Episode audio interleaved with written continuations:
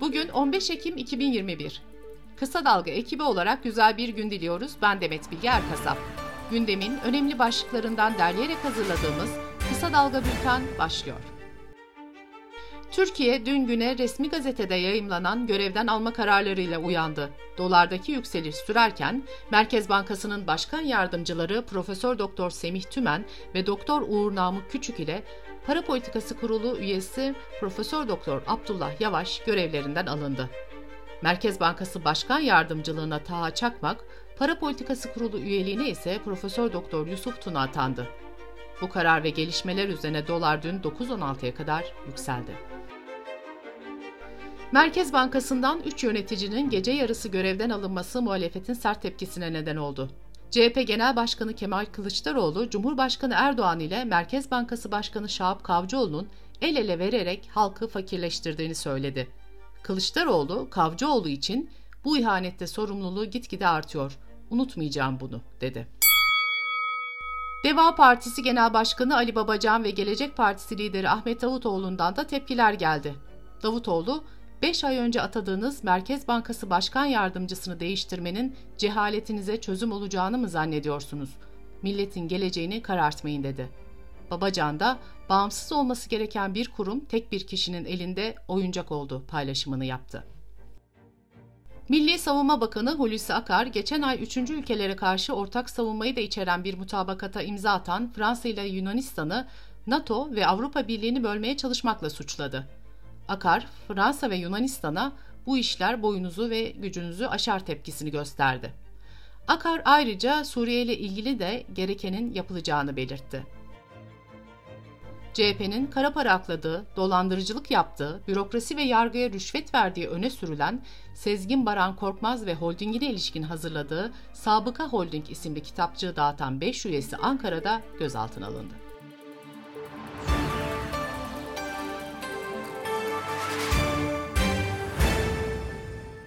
Hakimler ve Savcılar Kurulu üyesi Hamit Kocabey dün istifa etti.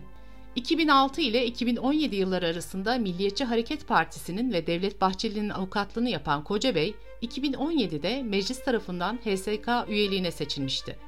Kocabey, 26 Mayıs 2021 tarihinde ikinci kez bu göreve getirilmişti. Eskişehir'de Kredi ve Yurtlar Kurumu'na bağlı yurtlara Ekim ayında yerleşen yüze yakın öğrenci Eylül ayı ücretlerini ödemedikleri gerekçesiyle yurtlardan atıldı. CHP Eskişehir Milletvekili Utku Çakır Özer, Gençlik ve Spor Bakanı Mehmet Kasapoğlu'na çağrıda bulunarak derhal bu hatadan, bu vicdansızlıktan dönülmeli dedi. Milli Eğitim Bakanlığı ders kitapları ve eğitim araçları yönetmeliğini değiştirdi. Önceki yönetmelikte bulunan ders kitapları ve eğitim materyallerinin ücretsiz dağıtılması ile ilgili düzenleme yeni yönetmelikte yer almadı. Ders kitaplarının içeriğiyle ilgili önceki yönetmelikte bulunan temel insan hak ve özgürlüklerini destekleyen ve her türlü ayrımcılığı reddeden bir yaklaşım sunar ile reklam niteliğinde öğeler içermez ifadeleri yeni yönetmelikten çıkarıldı. Araştırmalar 18-29 yaş arası gençlerin neredeyse dörtte üçünün yurt dışında yaşamak istediğini ortaya koyarken Çalışma ve Sosyal Güvenlik Bakanı Vedat Bilgin bu durumla ilgili şu değerlendirmeyi yaptı. Türkiye'den kaçmak istiyorlar diye bakmamak lazım. Gençler dünyayı tanımak istiyorlar. Dünyayı tanıyacak bilgiye ve donanıma sahipler. Türkiye Büyük Millet Meclisi Genel Kurulu'nda görüşülen vergi usul kanunu ile bazı kanunlarda değişiklik yapılmasına dair kanun teklifinin resmi ilanların gazetelerde yayınlanmasını engelleyen 15. maddesinden vazgeçildi. İstanbul Valisi Ali Yerlikaya yılın ilk 9 ayında kentte 8 milyon 244 bin 669 aracın denetlendiğini, 124 bin 704 sürücüye trafikte cep telefonu kullandıkları için ceza kesildiğini açıkladı. Bültenimize Covid-19 haberleriyle devam ediyoruz. Sağlık Bakanı Fahrettin Koca şu an aktif vakalarımızın yaklaşık %40'ı 23 yaş altı vatandaşlarımızdan oluşmaktadır diyerek gençleri aşı olmaya çağırdı. İngiltere'de yapılan araştırmada 3. dozun gerekli olduğu vurgulandı. Çalışmanın bulgularına göre ikinci dozu takip eden 3 ila 6 ay sonra aşının etkinliği azalırken bulaş riski artıyor. Ankara Şehir Hastanesi Genel Hastane Başhekimi Doçent Doktor İhsan Ateş, Turkovak aşımızın faz 2 çalışmasında hem güvenli olduğu saptandı hem de etkinlik noktasında olumlu verilerimiz var dedi. Hacettepe Üniversitesi Tıp Fakültesi Çocuk Enfeksiyon Hastalıkları Bilim Dalı Başkanı Profesör Doktor Mehmet Ceyhan aşılamada düşüşe geçildiğini söyledi. Ceyhan, aşılamayla elde ettikleri bağışıklığı kaybedenlerin sayısı aşılananlardan daha fazla. Geldiğimiz noktadan geriye doğru gidiyoruz, bunu tersine çevirmemiz lazım uyarısını yaptı.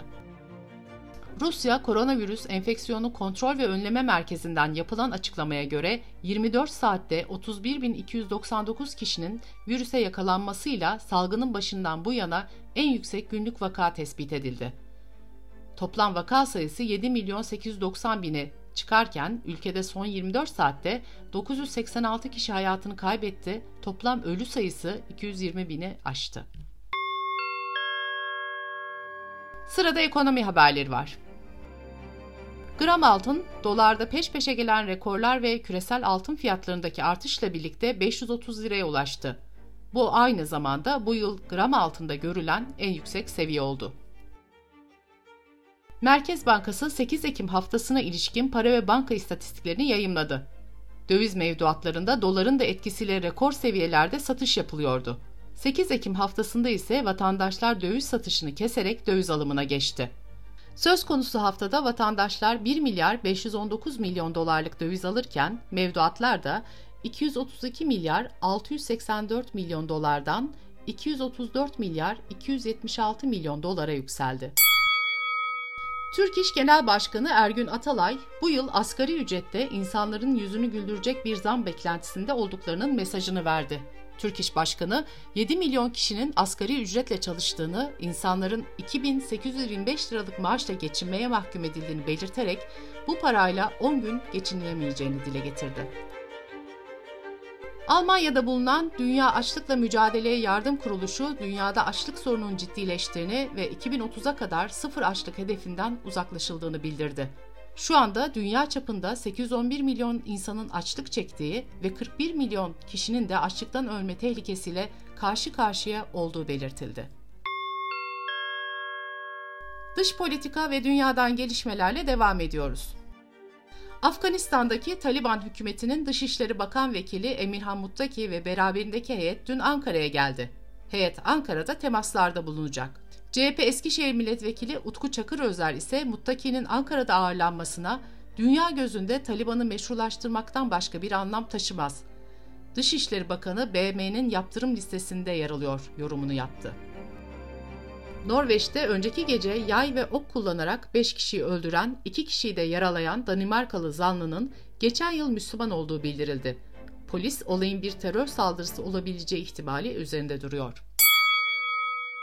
Lübnan'da geçtiğimiz yıl yaşanan Beyrut limanı patlaması hakkında yürütülen soruşturmayı protesto eden Hizbullah ve Emel destekçilerine ateş açıldı. 6 kişi öldü, 60'tan fazla kişi yaralandı.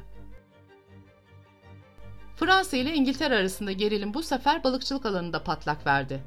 Fransa, Brexit sonrası talep ettiği lisansların hepsini onaylamayan İngiltere'ye bir hafta mühlet vererek yaptırım tehdidinde bulundu. İki ülke arasındaki ilişkiler İngiltere'nin ABD ve Avustralya ile geçen ay Hint-Pasifik bölgesinde ilan ettiği yeni ittifak nedeniyle gerilmişti. Bültenimizi kısa dalgadan bir öneriyle bitiriyoruz. Timur Soykan kısa dalgada gerçek suç hikayelerine devam ediyor.